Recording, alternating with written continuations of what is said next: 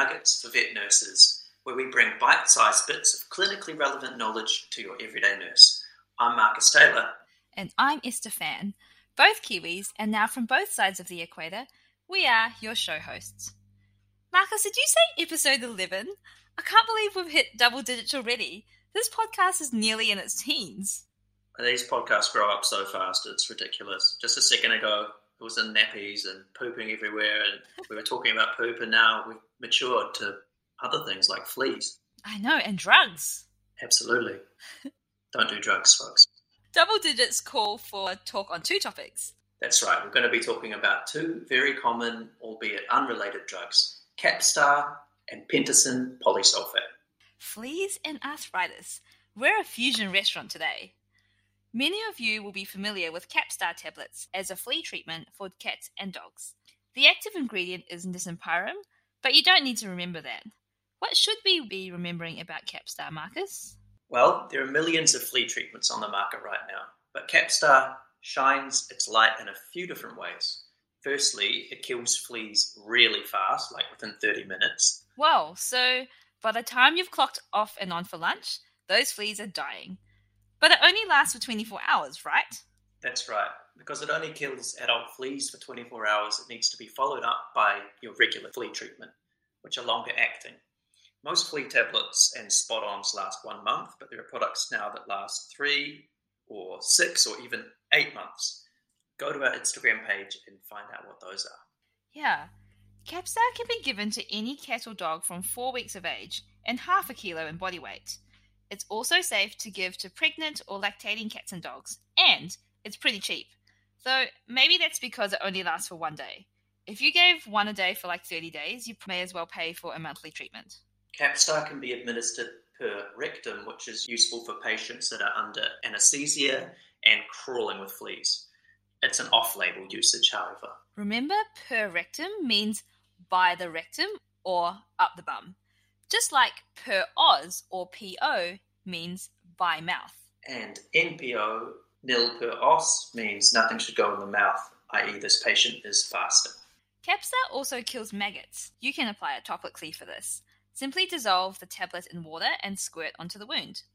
It can also be used in this way for guinea pigs, rabbits, and chickens. Again, this is all off label. What does off label mean again, Esther?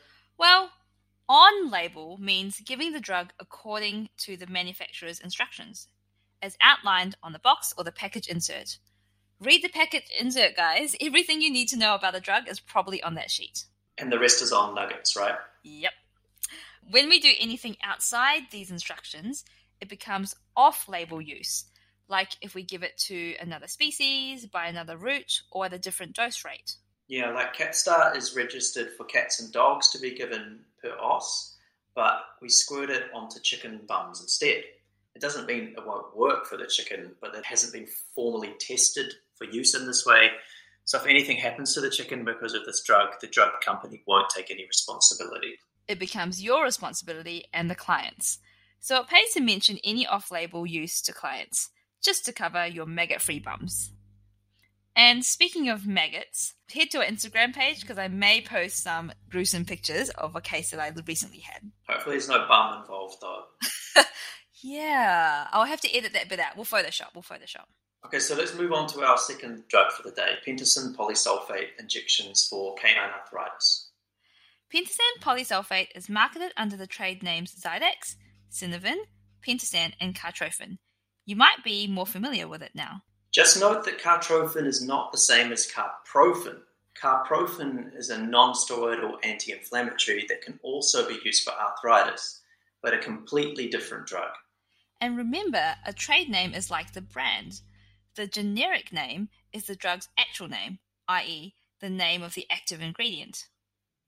Pentosan polysulfate injections act on many parts of the diseased joint to maintain joint health, including good effects on cartilage and fluid. It's a really safe drug to give.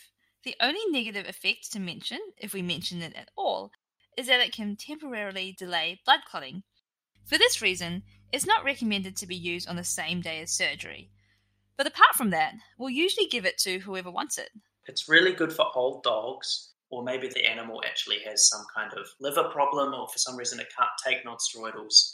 Pentosan polysulfate is a really good option for those animals. These subcutaneous injections are registered to be given every five to seven days for a total of four injections. Improvement in mobility can be seen after the second to third injection and will last around three to six or even up to 12 months. The course can be repeated as needed. In my clinic, most dogs will have a four week course of injections every six months.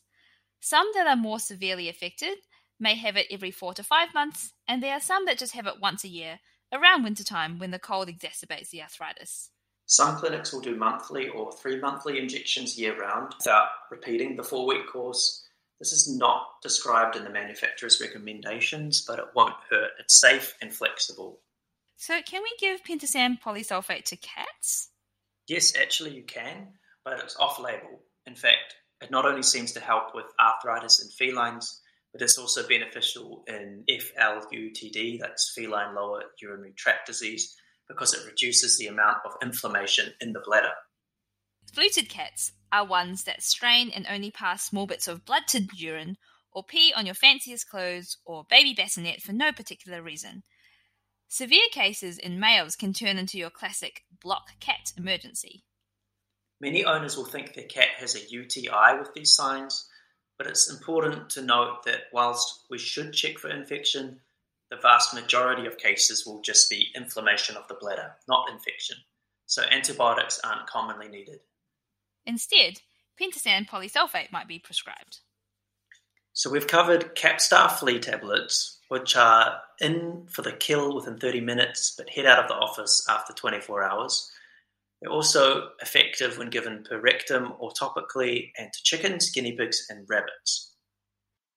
We've also talked about what on and off label means, and we've discussed pentosan polysulfate injections for canine arthritis, how it works, how it can be given, and how cats can benefit too. So, Esther, I've got a question for you. Last month, you told us about your adventures in Mongolia teaching, or at least trying to teach the local vets and nomads. You've also been a volunteer veterinary tutor for students in Bolivia. You've just published your kids' book on puppy care, and of course, this podcast was your brainchild.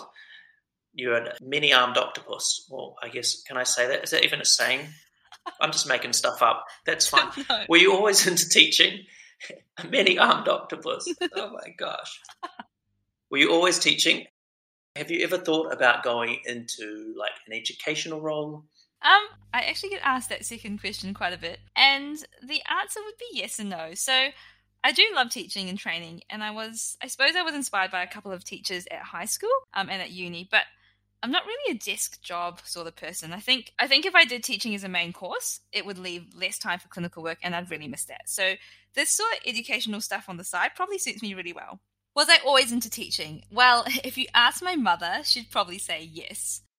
I'm the oldest of three girls, and so there was a stage when I think I was at school and my middle sister wasn't. And I decided that school was really fun and or maybe that education was so important that apparently I took it upon myself to homeschool my sister in her holidays or in my holidays. I was probably like seven and I think she was four.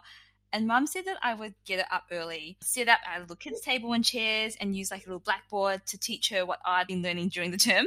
And mum said I was really strict and taught her from like 9 a.m. till 3, and I only allowed her free time during morning tea and lunch breaks. Oh my goodness. That is, you're a monster. I know, right? My mum was probably quite happy because, um, because she just, you know, we entertained ourselves for the day, or she didn't have to look after us during the holidays because I was doing apparently homeschooling courses. it seems like a great deal for her. I really hope my children have some kind of unhealthy relationship like that.